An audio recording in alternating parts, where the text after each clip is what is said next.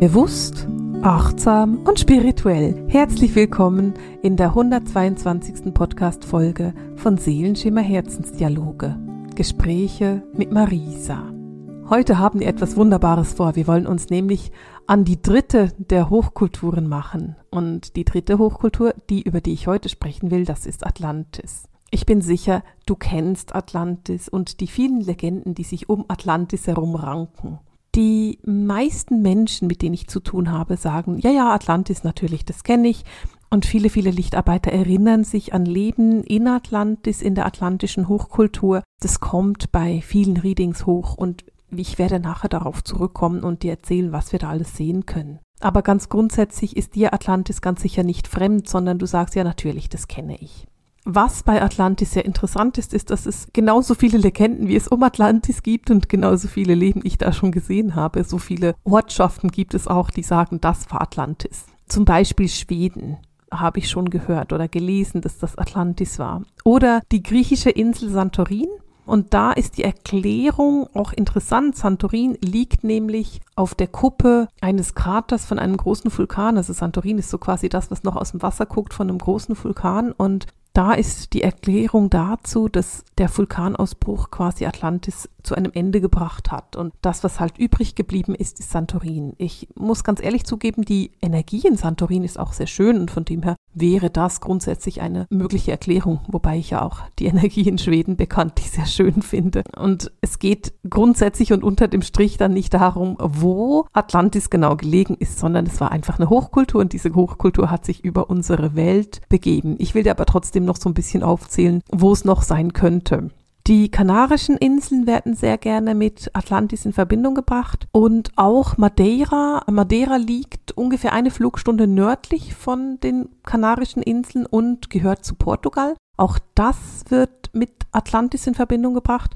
Dann die Bahamas, die liegen tatsächlich an einer ganz anderen Stelle und in der Nähe von Florida und Kuba, also bei Amerika, dann Großbritannien oder Irland. Also es ist wirklich so, die halbe Welt reklamiert für sich quasi Atlantis. Was ich allerdings sehr interessant finde, und da habe ich auch schon in der ersten Folge darüber gesprochen, vielleicht hast du es auf der Karte schon mal angeguckt, es gibt eine Theorie, dass Atlantis in der Richat-Struktur in Mauretanien liegt. Das ist die Richat-Struktur, die nennt man das Auge der Sahara. Und da kann man eben diese ringförmige Anordnungen sehen. Also das lohnt sich tatsächlich mal auf der Karte anzugucken, wie das aussieht. Schreibt sich R-I-C-H-A-T, also Richat und ist in Mauretanien. Suchst du mal bei Maps, das kannst du dir angucken. Allerdings eben, wenn ich jetzt die geistige Welt danach frage, wo denn Atlantis war, dann lacht die mich aus und sagt, es geht nicht darum, wo es war. Es war einfach eine Hochkultur, nicht eine Region. Und eine Hochkultur ist nicht regional beschränkt, sondern kann viele verschiedene Regionen der Erde überziehen.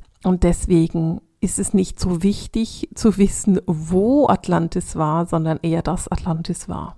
Wenn ich nachfrage, wie das dann damals ausgesehen hat, dann bekomme ich auch viele Veränderungen. Also ich bekomme auch den Hinweis darauf, dass die Erde in der Zeit von Atlantis noch nicht in die Kontinente aufgeteilt war, wie wir es heute kennen, sondern dass sich das tatsächlich auch verschoben und verändert hat. Du würdest wahrscheinlich immer mal wieder irgendwo sein und sagen, ah, da fühle ich eine Verbindung zu Atlantis. Und es könnte dann sein, dass du zuerst irgendwo auf Lanzarote bist und merkst, oh, da ist eine Verbindung zu Atlantis. Und dann bist du vielleicht irgendwie in Schweden und merkst, oh, da ist irgendwie auch eine Verbindung zu Atlantis. Und so merkst du eben, dass Atlantis nicht ein Ort war, sondern eine Hochkultur. Und Atlantis ist meiner Meinung nach eine der interessantesten Hochkulturen, die es gibt, weil es eine sehr erklärende Hochkultur ist. Atlantis hat super hochschwingend angefangen und für mich geht so der Übergang von den Hochkulturen von Lemurien, wird es dann langsam zu dieser atlantischen Hochkultur. Natürlich ist es ein Übergang, der Jahrhunderte gedauert hat, aber es ist ein Übergang und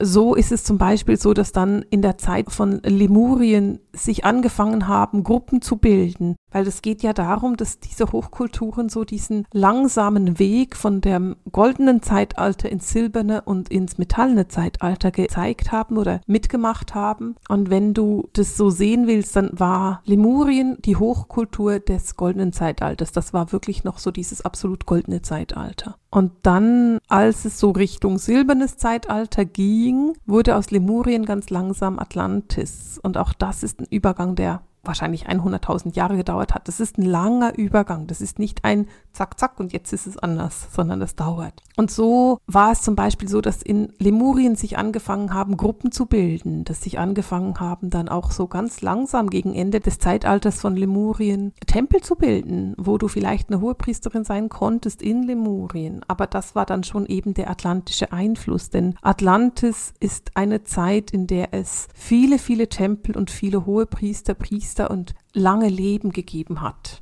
Ich habe schon, als wir über Lemurien gesprochen haben, von den langen Leben gesprochen und davon, dass es eben nicht 80 Jahre waren, sondern viel, viel mehr. Und auch Atlantis hat diese Veränderung oder diese Andersartigkeit und den jetzigen Leben, die wir haben. Denn auch da gab es Leben, die sehr, sehr lange sind.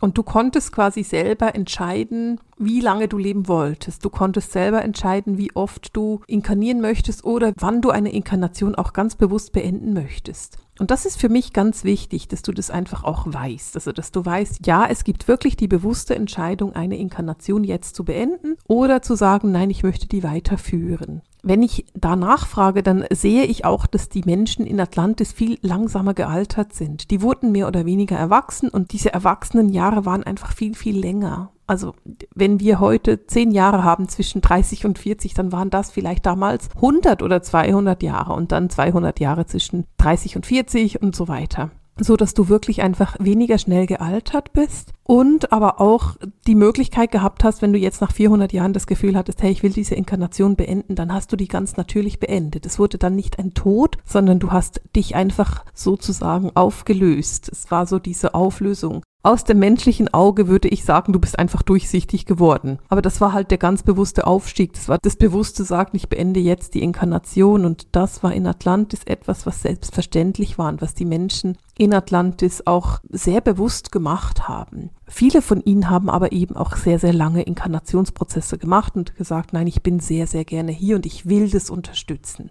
Und während Atlantis dann wirklich ein sehr harmonischer, hochschwingender Anfang hatte, ist es dann eben mit der Zeit in Atlantis zu der Trennung gekommen, zu der Disharmonie und zu den niedrigen Schwingungen. Denn Atlantis, die Hochkultur von Atlantis, hat sich entschieden, weiterzumachen bei, bei diesem Prozess, den die Erde einfach gemacht hat, vom goldenen Zeitalter ins silberne und dann ins metallene. Und auch da wurden die Menschen sehr bewusst in diesen Prozess einbezogen. Also man konnte dann eben sehr bewusst erkennen, okay, jetzt verändern sich diese Energien, jetzt verändern sich die Schwingungen. Und die Schwingung wird deutlich niedriger. Also es ist eine es, wir sind so in diese Schwingung der Trennung gekommen, in diese Schwingung der Dualität. Und das ist die Zeit von Atlantis, in der wir in diese Schwingung der Dualität gekommen sind. Das ist die Zeit, in der Atlantis auch mit großen Herausforderungen zu kämpfen hatte und Atlantis ist schlussendlich ja auch mit vielen Naturkatastrophen konfrontiert worden. Wenn ich heute Atlantis angucke, dann sehe ich eben beides. Und das ist genau das, woran wir uns auch erinnern als Menschen. Wir erinnern uns an diese wunderbare Hochkultur, die so harmonisch begonnen hat. Und ich sehe das dann, wenn ich zum Beispiel Rückführungen mache mit Klienten oder wenn ich Seelenlinienlesungen mache bei Klienten, dann können wir sehr viele wunderbare Informationen von Atlantis bekommen, weil wie gesagt, ganz viele von uns haben Erinnerungen an Atlantis. Und zum Beispiel sehe ich da wunderschöne Tempel mit verschiedenen Bedürfnissen. Eines der interessantesten Tempel, die ich mal gesehen habe, war ein Tempel, der drehte sich einfach um Delfine und das, die Verbindung und das Leben mit den Delfinen. Dieser Tempel war irgendwo an einem warmen Gewässer ähm, einem Meer natürlich, also einem großen Gewässer, nicht irgendein kleiner Tümpel, sondern ein großes Gewässer. Und die Wesen, also die Menschen, die damals in diesem Tempel oder auch im Dorf um diesen Tempel herum gearbeitet haben, deren ganzes Leben hat sich um die Kommunikation und die Verbindung mit Delfinen gedreht. Da ging es tatsächlich darum, sich mit den Delfinen auch zu unterhalten, Ideen zu besprechen mit den Delfinen, aber auch dafür zu sorgen, dass es den Delfinen gut geht, sie mit allem zu versorgen, was sie brauchen für ihr Leben. Und dieser Tempel, der hat sich nur um Delfine gedreht, also nur Menschen, die in die Arbeit mit Delfinen wollten, haben sich in diesem Tempel befunden. Und das Schöne ist, ich sehe den Tempel nicht sehr groß, also der war, das war nicht ein riesiger Tempel. Und daneben sehe ich so ein, kleine, ein kleines Dorf. Also da haben ein paar hundert Menschen gelebt und alle diese Menschen waren in Verbindung mit diesen Delfinen. Also jeder, der da gelebt hat, war das, was wir heute vielleicht ein Meeresbiologe nennen würde oder ein, keine Ahnung, ein Zoologe vielleicht oder ein Tierpfleger. Aber all diese Menschen hatten etwas zu tun mit den Delfinen und mit der Verbindung der Delfine. Das war für mich ein sehr beeindruckendes Bild, das ich da gesehen habe. Das war aus einer Seelenlinienlesung von einer Klientin von mir. Oder wir haben auch Tempel zum Beispiel, die irgendwo ganz, ganz hoch in Bergen ge gewesen sind. Auch da habe ich in einer Seelenlinienlesung einer Klientin mal ein Bild gesehen. Die hat sehr, sehr hoch oben auf dem Berg, war die in einem Tempel. Und dieser Tempel, da ging es tatsächlich einfach nur um Rückzug und um Entspannung und Ruhe und Meditation und Kontemplation. Und die hat da gelebt und war glücklich. Aber was es in Atlantis auch schon gab, war Tempel, in denen nur Frauen gelebt haben und Tempel, in denen nur Männer gelebt haben. Aber es gab auch Tempel, da ging es zum Beispiel um die Liebe, auch um die partnerschaftliche Liebe und da haben dann auch Paare gelebt. Und gerade diese partnerschaftlichen Beziehungen, diese partnerschaftlichen Lieben, das konnte auch bedeuten, dass du ein sehr langes Leben gelebt hast, also dass du über viele, viele hundert Jahre mit dem gleichen Partner an deiner Seite gelebt hast und eine sehr, sehr tiefe Verbindung eingegangen bist. Das sind so diese Verbindungen, in denen man sich praktisch noch telepathisch unterhalten konnte, obwohl Telepathie in Atlantis schon nicht mehr so einfach war. Telepathie war in Atlantis schon herausfordernder und man brauchte viel, viel Ruhe dafür, in die Telepathie zu gehen. Aber gerade bei Paaren, die viele hundert Jahre miteinander gelebt haben, war das eben wirklich noch so vorhanden. Und deswegen gibt es auch so diese ganz tiefen, tiefen Verbindungen. Und ich erkenne das manchmal, wenn ich bei Klienten Seelenlinienlesungen mache, dass eine ganz tiefe Verbindung im Heute aus einer extrem tiefen und langen Verbindung in Atlantis stammen kann. Muss nicht, aber kann. Was sich dann allerdings verändert hat mit der Zeit, ist eben diese Energie, die einfach von der Schwingung her tiefer geworden ist. Das heißt, das liebevolle harmonische Miteinander wurde irgendwann schwierig. Denn wenn die Schwingung sich in eine bestimmte Richtung bewegt und die Atlanta wussten, dass diese Schwingung einfach in eine Schwere hineingeht, die wussten, dass die Schwingung sich verändert. Und wenn diese Schwingung sich verändert, dann bringt das halt auch schwierigere Gefühle mit sich. In Atlantis hieß es, dass es dann irgendwann zu Naturkatastrophen kam, zu Überschwemmungen kam, aber es hieß auch bei den Menschen, dass es zu Missgunst kam, dass man sich nicht mehr vertraut hat, dass es auch zu Übergriffen gekommen ist und zu Angriffen. Und wenn immer ich in einer Rückführung oder beim Seelenlinienlesen nach Atlantis gezogen werde, dann haben das die Menschen da gewusst. Es war für die Menschen keine Überraschung und es war auch nicht etwas, was sie als negativ empfunden haben, sondern es war einfach die Entwicklung von der Zeit, in der sie gelebt haben.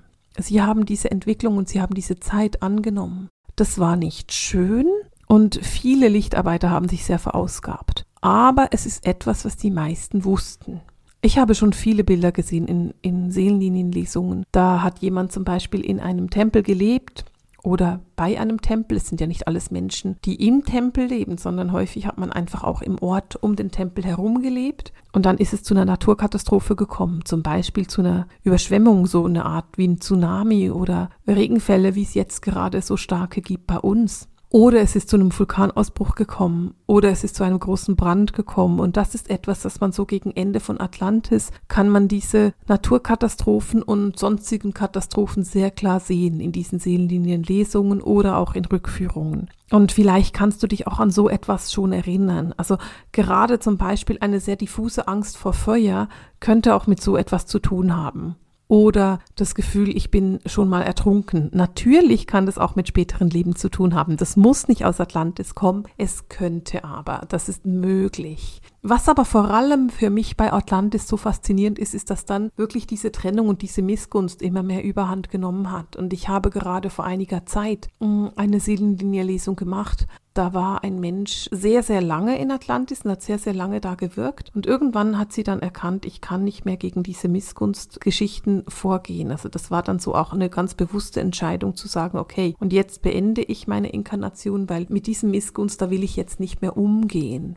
Der Übergang von Atlantis zu der Zeit von Ägypten, weil nach der Hochkultur von Atlantis kommt die Hochkultur von Ägypten. Dieser Übergang war heftig für die Erde. Das war eine sehr anstrengende Zeit. Das war eine sehr aufrührende Zeit. Es war eine Zeit, die vielleicht ein bisschen an die heutige Zeit erinnert. Diese großen Probleme und diese große Trennung auch, dieses Auseinanderdriften von dem, was man ursprünglich war und dem, wo man sich hinentwickelt hat. Und vielleicht ist es etwas, was dir aus der heutigen Zeit bekannt vorkommt. Nach Atlantis kam die Hochkultur von Ägypten und was ich sehr interessant finde, ist, dass ich bei vielen von diesen Seelenlinienlesungen dann auch sehen kann, dass es sich Menschen wirklich bewusst entschieden haben zu sagen, okay, gut, ich bleibe, ich gehe nicht, ich höre nicht auf mit der Inkarnation, sondern ich versuche den Menschen in Ägypten oder dieser Hochkultur von Ägypten noch dieses atlantische Wissen weiterzugeben. Der aufgestiegene Meister Seraphis Bey ist sehr bekannt, dass er ursprünglich aus Atlantis gekommen ist und dann mit nach Ägypten ist, weil er einfach gesagt hat, ich will meine Lehren weitergeben und ich will eben noch diese hochschwingende Energie auf der Welt weiterhin verankern und in die Welt tragen auch. Und nicht nur Seraphis Bey hat es gemacht, sondern auch eine größere Menge von wunderbaren Menschen, die in Atlantis gelebt haben, haben gesagt, weißt du was, ich finde es zwar nicht so schön, was jetzt gerade passiert, weil ich kann mich noch so gut an die Harmonie und die Verbindung erinnern, aber ich bin bereit, das Wissen von Atlantis weiterhin auf der Erde zu verankern, damit es nicht verloren geht. Und das ist für mich auch so ein Grund, warum wir das heute in den Rückführungen und in den Seelenlinienlesungen sehen können. Denn genau deswegen wissen wir das noch, weil einfach es ein paar mutige Menschen gehabt habe, die gesagt haben, ich trage das weiter. Ich will nicht, dass dieses Wissen verloren geht, sondern mir ist es ein Anliegen, dass dieses Wissen bleibt. Und in diesem Weitertragen, in diesem Bleiben, mit diesem Anliegen, das nicht verloren gehen zu lassen, konnte dann so viel Wissen von Atlantis auch quasi gespeichert werden für das jetzige Leben und für unsere Zukunft auch. Denn wir befinden uns im Moment und schon viele Jahre quasi in der umgekehrten Situation, dass die Schwingung sich immer wieder erhöht und dass wir das Getrennte hinter uns lassen. Aber auch dieser Übergang ist ein intensiver Übergang und auch hier schüttelt es die Erde, weil diese Übergänge einfach nicht einfach sind. Es sind intensive Zeiten, es sind intensive Situationen, in die wir uns hier begeben. Und ich will, um zu einem Ende zu kommen, auch dir nochmal sagen, weißt du, du bist nicht zufällig hier heute. Dass du diesen Podcast hörst, ist kein Zufall. Dass du dich für deine Seele und deinen Seelenweg interessierst, ist kein Zufall. Dass du diesen Weg gehen möchtest, ist kein Zufall, sondern du hast dich ganz bewusst dafür entschieden. Du hast dich entschieden zu sagen, okay, ich inkarniere in einer Zeit, in der es die Erde durchschüttelt, weil ich mit dem Wissen, mit dem Seelenwissen, was ich mitbringe, weil ich damit ganz, ganz viel Gutes tun kann, weil ich damit ganz viel verändern kann und weil ich damit ganz viel in die Harmonie und in die Liebe bringen kann. Und darum sind diese Erinnerungen aus den vergangenen Leben so wichtig. Und darum siehst du heute auch so häufig, warum du einen Zugang hast zu einem vergangenen Leben. Und Interessanterweise habe ich das überhaupt nicht geplant, aber heute Abend ist in der Community, also wenn du Mitglied der Seelenschimmer Community bist, heute Abend gibt es von Isabel ein Expertentraining genau zu dem Thema. Es geht genau darum, dass du herausfindest, welches vergangene Leben jetzt Einfluss auf dein jetziges Leben hat. Und wenn dich das interessiert, dann melde dich an für die Community. Das findet heute Abend um 19 Uhr statt. Natürlich gibt es auch eine Aufzeichnung davon. Du kannst es auch später mitmachen, wenn du möchtest. Aber das wäre für dich, wenn du sagst, hey, da will ich unbedingt mehr darüber wissen, dann mein Vorschlag, dann bitte heute Abend in der Community mit dabei sein und mitmachen und herausfinden, was ist denn dein vergangenes Leben oder welches vergangene Leben hat jetzt so starken Einfluss auf dich und auf das, was du machst. Und wie gesagt, das fällt mir einfach ein, während ich diese Podcast-Folge aufnehme. Und ich will es mit dir teilen, weil ich immer wieder erlebe, dass viele Leute sagen, ja, aber woher komme ich denn und was ist es denn? Und wenn wir diese Zeitlinienlesungen machen, dann können wir darüber eben sehr viel sehen. Und wir haben heute ein ganz, ganz wunderbaren Zugang dazu zu verstehen, wie und warum etwas entstanden ist. Und das ist etwas, was mir sehr wichtig ist, weil wenn ich weiß, woher ich komme, weiß ich auch, warum ich das mache, was ich mache und warum ich bin, wie ich bin. Und dieser Satz, den ich da gerade gesagt habe, das ist ein Satz, den ich selber mit knapp 20 für mich selber entdeckt habe, denn da war ich so in dieser tiefsten Phase der Depression und ich dachte immer, das kann doch nicht sein, dass ich dafür gekommen bin. Es ist doch nicht möglich, dass das mein Lebensplan ist, einfach nur in der Depression zu sitzen. Und damals habe ich mir gesagt, ich will verstehen, woher ich komme, damit ich verstehen kann, wohin mein Leben sich bewegt. Und heute können wir das machen mit Rückführungen oder wir können es eben mit Seelenlinienlesungen machen oder wir können es machen, indem wir uns selber in diese Energien hineingeben. Und vielleicht fühlst du, wenn du dich mit der Energie von Atlantis verbindest, ganz klar in dir, oder habe ich gelebt? Und oder habe ich ein solches Leben gelebt? Vielleicht kannst du es einfach fühlen, wenn du nur die Augen schließt und merkst, so, ey, da ist viel passiert. Ja, genau. Damit kann ich mich verbinden. Ich würde dir immer vorschlagen, sei neugierig, wenn du solche Erinnerungen hast. Geh dem nach, geh der Erinnerung nach, geh und gucke, ja, wo war das Leben zum Beispiel? War das eher im Norden, war es eher im Süden, war es eher in den Bergen, was am Meer, was irgendwo zwischendrin, weil es gibt ja nicht nur Berge und Meer, es gibt ja auch noch ganz viele andere Regionen. Was war deine Aufgabe? Warst du in einem Tempel oder warst du ganz einfach in einem Stadt, in einem Dorf? Wie hast du gelebt? Also sei da neugierig, wenn du irgendwelches Wissen hast, es kommt. Bitte sei neugierig, sei offen dafür, guck's dir genau an, interessiere dich wirklich dafür, was da passiert und was da geschehen ist und schau dir an, was der Einfluss von diesem Leben in Atlantis auf dein jetziges Leben ist. Manchmal ist es einfach eine Erklärung warum etwas ist. Aber ganz häufig, und das finde ich auch viel, viel interessanter, ist es eine Aufforderung, was du tun kannst. Und ich finde diese Aufforderung so interessant. Einfach mal zu gucken und zu sagen, hey, was ist es, was ich tun kann, was ich in Atlantis gelernt habe und jetzt weitergeben kann. Vielleicht ist das ein Beitrag zu unserem Prozess, in dem wir im Moment drin sind. Und dann hast du eine große Aufgabe. Und damit will ich die heutige Podcast-Folge auch beenden mit dem Sehenschimmer Herzensdialog, den Gesprächen mit Marisa. Alles Liebe!